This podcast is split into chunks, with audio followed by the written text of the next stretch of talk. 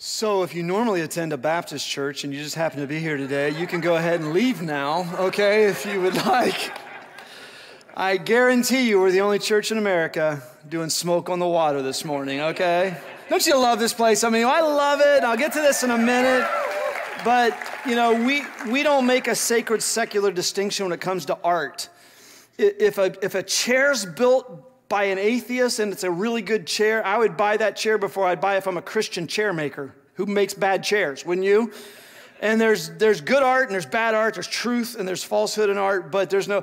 So I love it. I tell the team this I said, I love it when we can mix silliness with sacredness. And hopefully, when you leave here today, you'll felt like, yeah, that was fun silliness, but there is a sacred reality as we're in the fifth part of our series on Revelation, the, the revelation of John, the revelation of Jesus Christ. And uh, we're glad you are with us. So, does anybody know who, uh, who, what, when the first NFL game was actually played? Anybody know? October 3rd, 1920, the Dayton Triangles played the Columbus Panhandles. Wasn't exactly Chiefs and Buccaneers, the nickname quality back then, but uh, yeah, and uh, just, I just think it's such a cool thing in our city that we had the first NFL game and you can go down to Triangle Park. But the reason I'm wearing this today and not a Browns jersey is because uh, everything that City Lights is about is ultimately pointing us all in the direction of the geometric shape of our original football team everything we're about is about a triangle and i want you, uh, healthy triangles and i want you to, to say okay what does that mean? You have to go to a kiosk today and talk to one of our city pastors and find out what that means. What does that mean for you that everything it's about is about this shape? And we would love for you to do that. We um, you know it's been an extraordinary year and and uh, uh, my heart is really heavy today because I lost a friend to COVID this week, and uh, we lost uh, a friend to COVID this week. Back in 2008, I started, I, you know, I wanted to finally stop playing basketball because, you know, when you're 47, you ought to just stop playing basketball probably.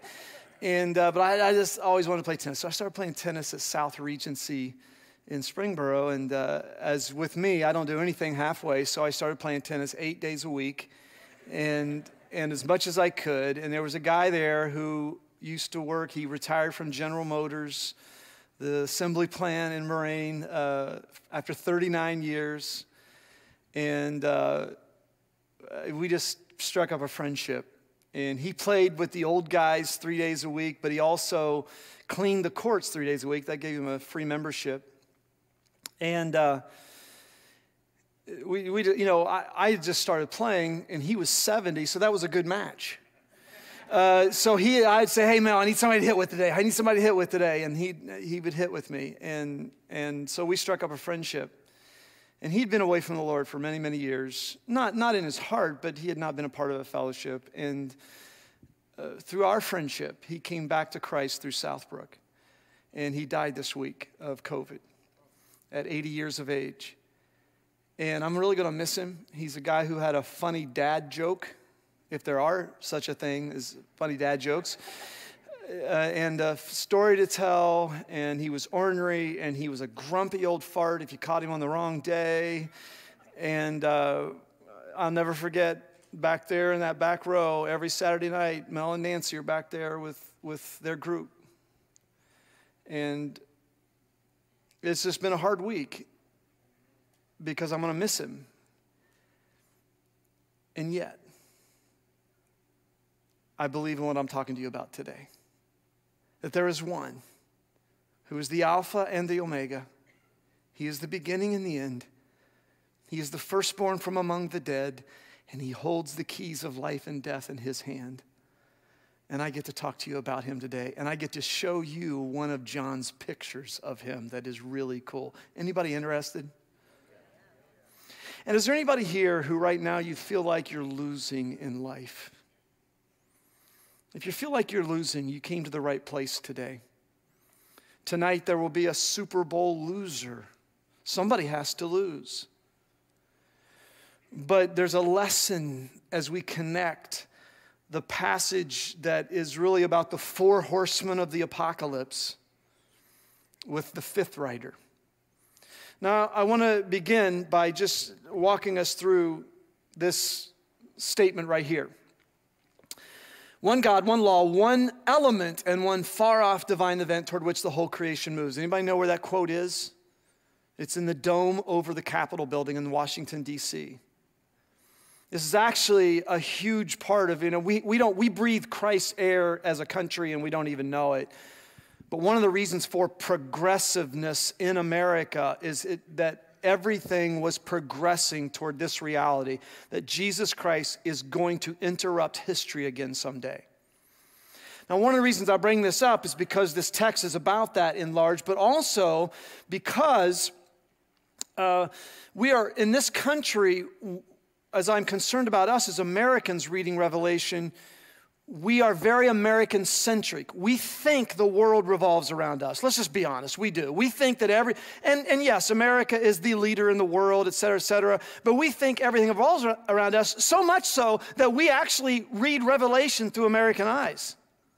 As I said last week, there are some people who, when they see the eagle mentioned in, in Revelation, oh, that's America. Well, actually, no, it's not okay? We think about this. We think the Super Bowl is the biggest sporting event in the world, don't we? I mean, we just think it's big. Is it? Not even close to the World Cup. Not even close. That's not even close. It's big to us, but it's not even close. And so as we read texts like this, we have to take off our Western, linear, chronological, literalistic eyes and we have to turn on the right side of our brain and see this with amazing imagination. I'm to give you two portraits. And the first one is bad news. So if you walked in here today and you were way too happy and you need someone to bring you down, I'm to bring you down in the next few seconds, okay? All right, I'm to bring you down. This is Revelation 17 3. John gives a series of seven revelations, actually, seven judgments. Revelation is not chronological, it says the same thing seven different times. And then right here in this middle one, he says, Then the angel carried me away in the spirit. Remember, he's not in a realm of time and space. He's not in a literal realm. He's in a realm where he's trying to describe the indescribable in the will, into a wilderness. So this was always the place where God has forsaken. Wilderness is always. Jesus went into the wilderness. Uh, Israel was, was 40 years wandering in the wilderness. So this is always embodying, okay, now the reader knows okay, we're going to God forsaken territory for a few minutes here. And there I saw a woman sitting on a scarlet beast. Now, we already would have seen a woman who fled from a dragon, Revelation 12, carrying her newborn baby into the wilderness because the dragon wanted to consume and murder the baby, which is, you don't even have to be a theologian to know, is Mary and Jesus. And this scarlet beast was covered with blasphemous names and had ultimate authority. That's what you would read with seven, the word of completion or perfection, and 10 horns, horns, the power imagery. And so this was a this is an authoritative beast of immense power and the woman was dressed in purple and scarlet and was glittering with gold. This is this is representative most likely of a governmental power a kingly power. Purple and scarlet and gold were the image, the colors of, of kingdoms, precious stones and pearls. She held a golden cup in her hand filled with abominable things and the filth of her adulteries. This title was written on her forehead Mystery, Babylon the Great. Now, a lot of prophecies in the Bible are dual prophecies. They, they represent something immediate and something far reaching. They represent something literal and something figurative. This is, this is right now what you're seeing is an impressionist painting of the adversary, the devil, but also most likely of Rome, the empire. It was a euphemism used, Babylon the Great, in apocalyptic literature. You could not be accused of creating an insurrectionist environment under Roman authority because you literally didn't say Rome, but this is most likely who John is referring to the mother of prostitutes and of the abominations of the earth. And this is not picking on prostitutes. Prostitution was the forced reality of a world where values had been distorted, right? You could sell sex, and so the abominations of the earth. Then the angel took the censer, filled it with fire from the altar, and hurled it on the earth. So we're seeing another reality that God is going to judge the world someday. That, that, life doesn't have meaning because it ends. Life has meaning because there is accountability at the end. And there came peals of thunder, rumblings, flashes of lightning, and an earthquake. Now, this is the passage, this, this uh, section of Revelation includes the four horsemen of death and pestilence, etc. The pale rider is mentioned in the four horsemen. Clint Eastwood is actually in Revelation. And, and these four horsemen that represent the corners of the earth are going to be under the judgment of God. And that represents those who have not brought their life under the authority of God. Now, why do I say that? Because the whole picture is this picture. It's this picture. I like the way Ben Patterson, the writer, put it.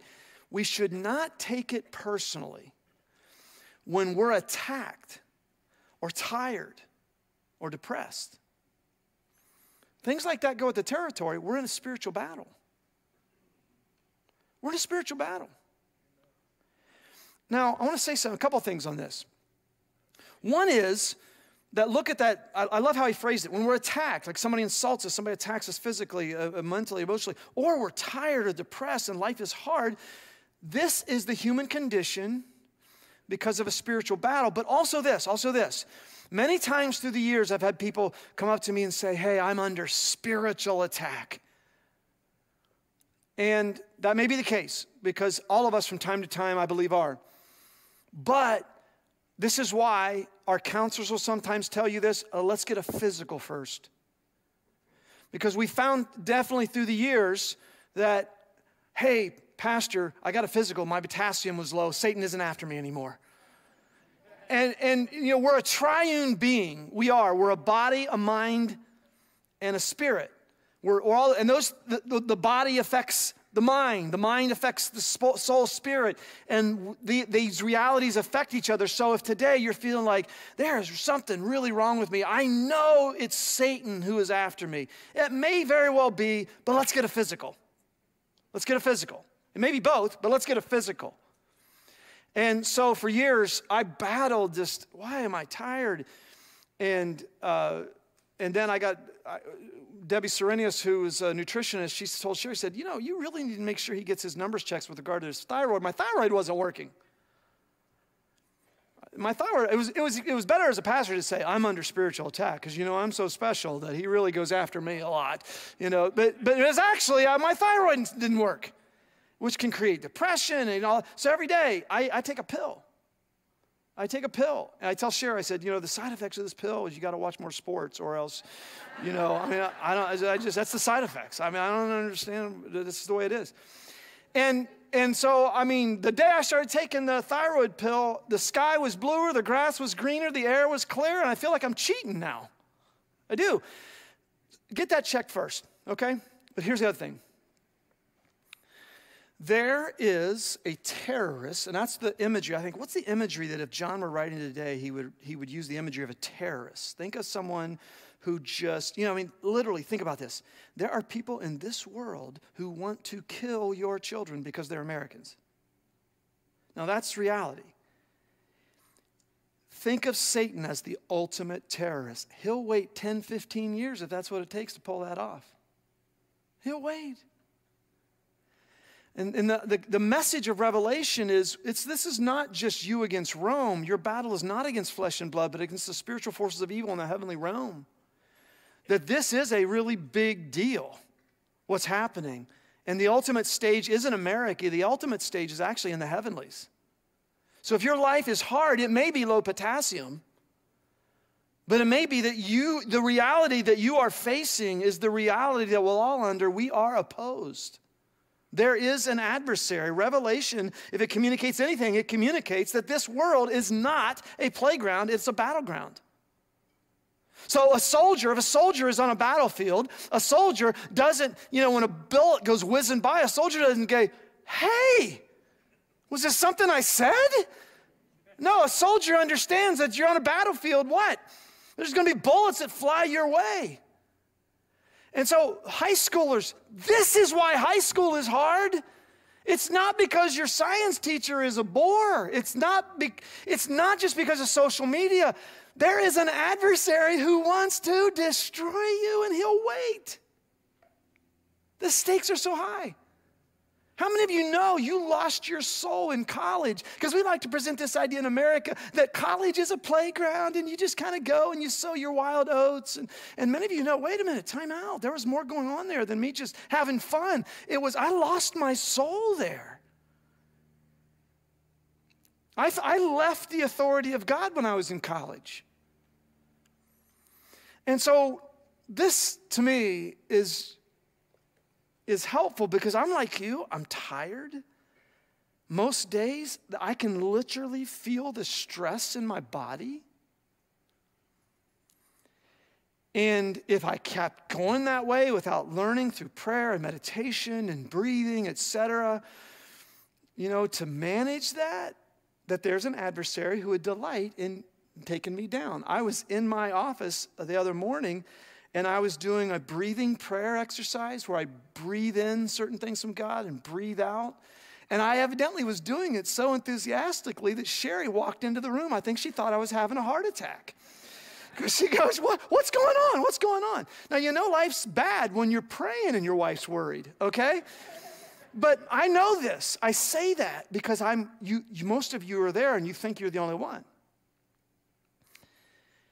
And there is an adversary who'd like for you to bail on your coveted commitments, your, your covenants with your spouse, your covenants with your, your family, your covenants with your church, your covenants with, with your neighbor, the commitments you've made.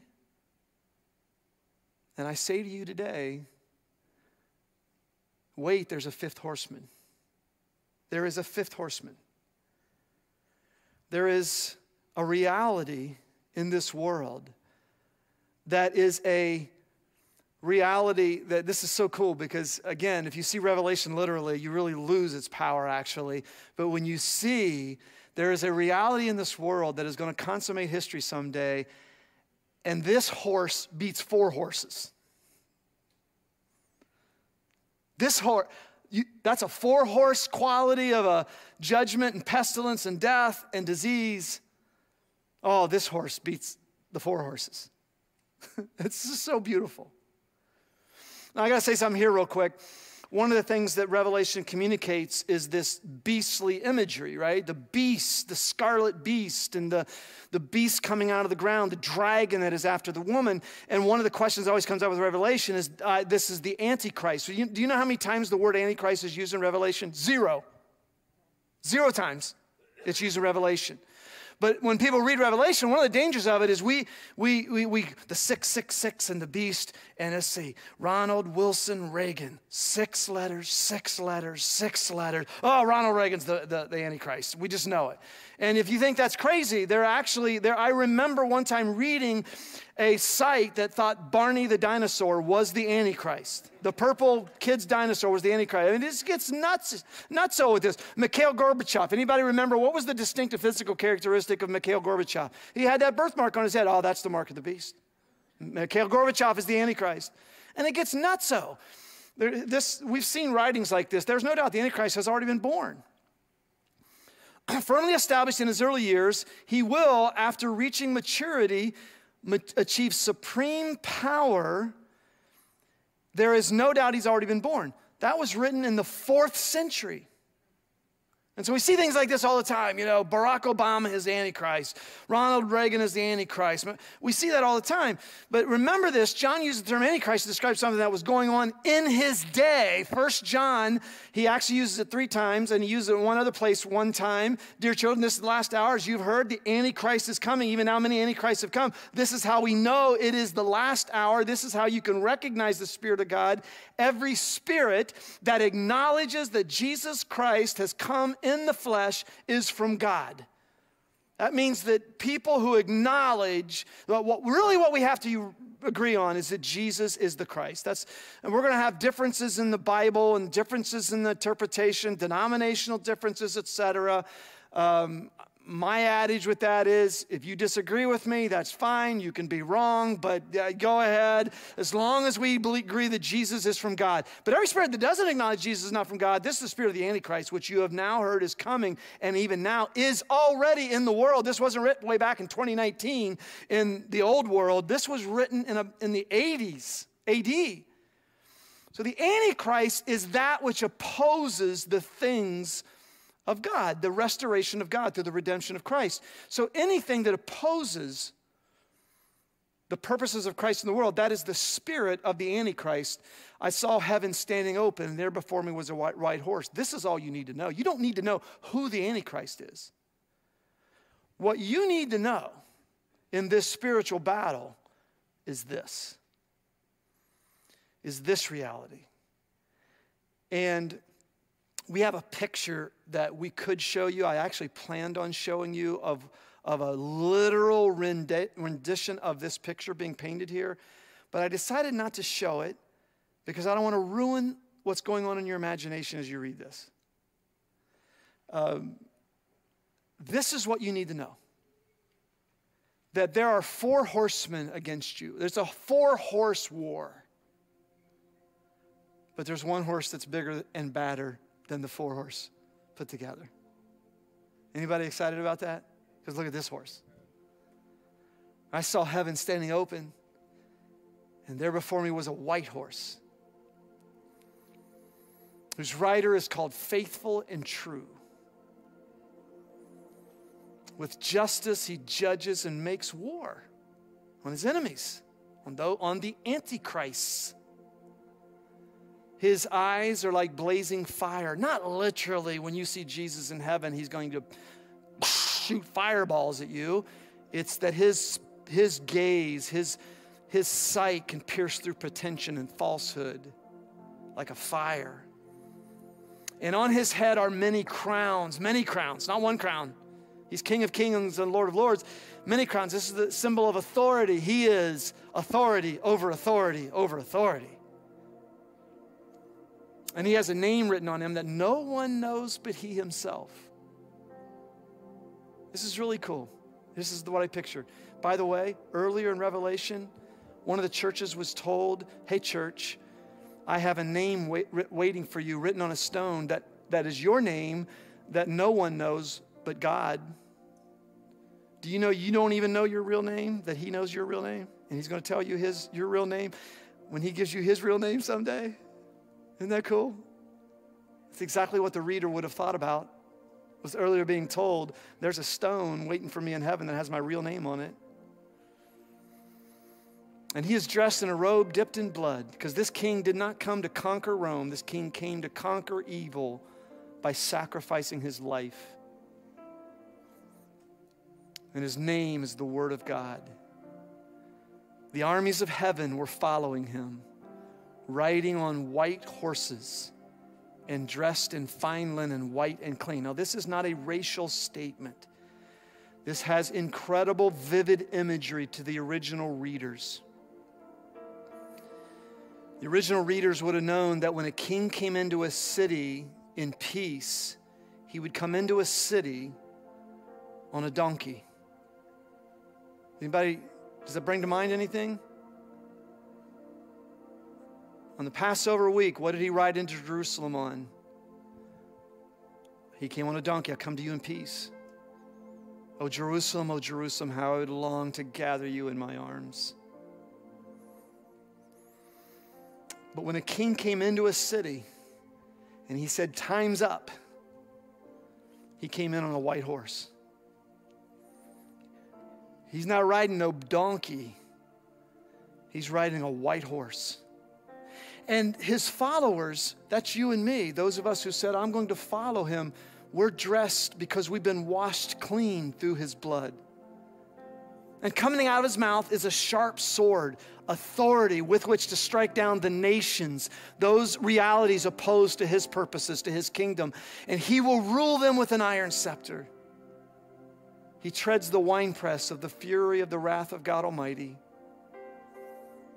And on his robe and in his thigh, he has this name written King of Kings and Lord of Lords. What we want you to see today is you may be facing a one horse, a two horse, a three horse, or a four horse obstacle right now, and, and, and you are under it. But if you follow the rider on the white horse, you, you can do this. Here's why. Because what John is telling us is he's telling his audience, you may be losing right now, but you are going to win. We have seen the end and we know who wins. Imagine you're a fan and your heart and soul bleeds because your Super Bowl, your team is playing in the Super Bowl tonight. Imagine your team is playing in the Super Bowl. Team, you just, you know, for some of you, it's easier to imagine that than others of us in the room right now.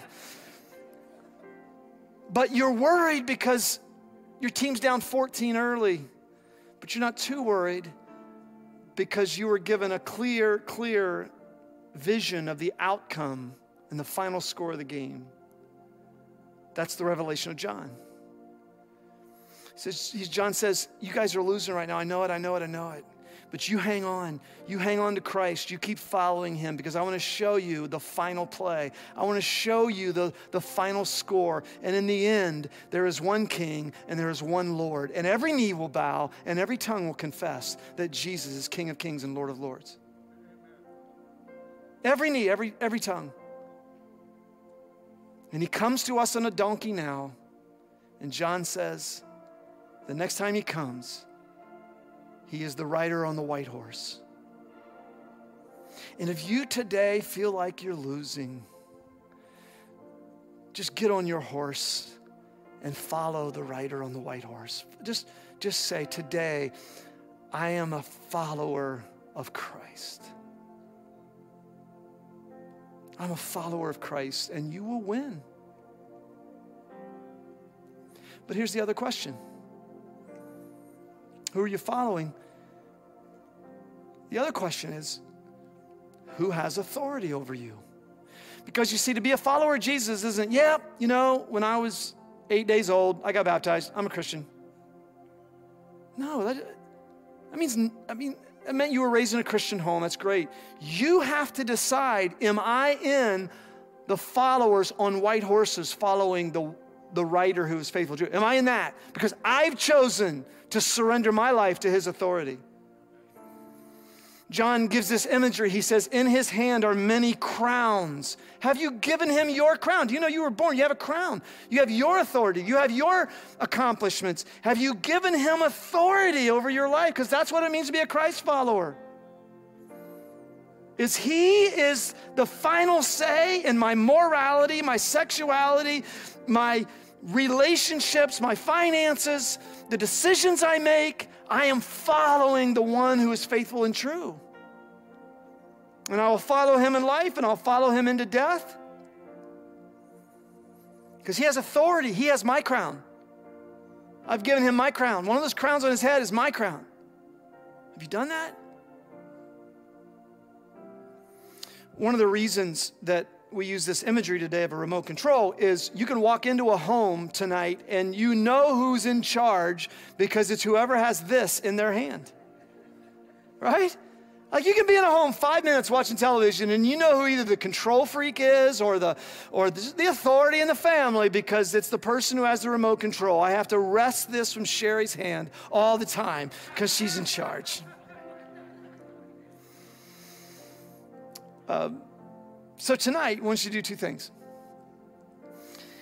If you have a team you're rooting for and if they're trailing, I want you to just remind yourself I know who wins. I know who wins.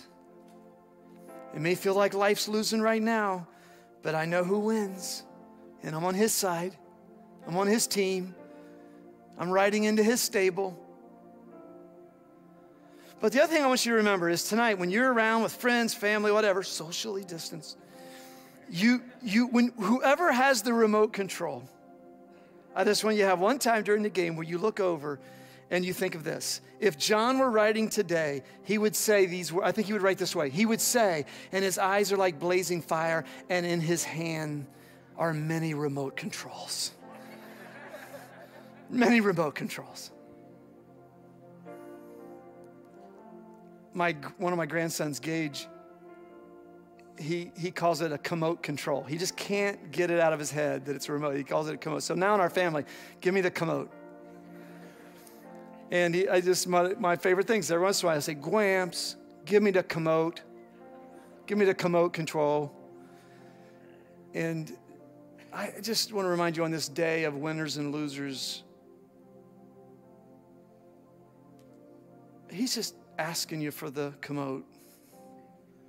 Just give me, and you can walk through this life and you will be an overcomer. And that is how I fight my battles. Amen.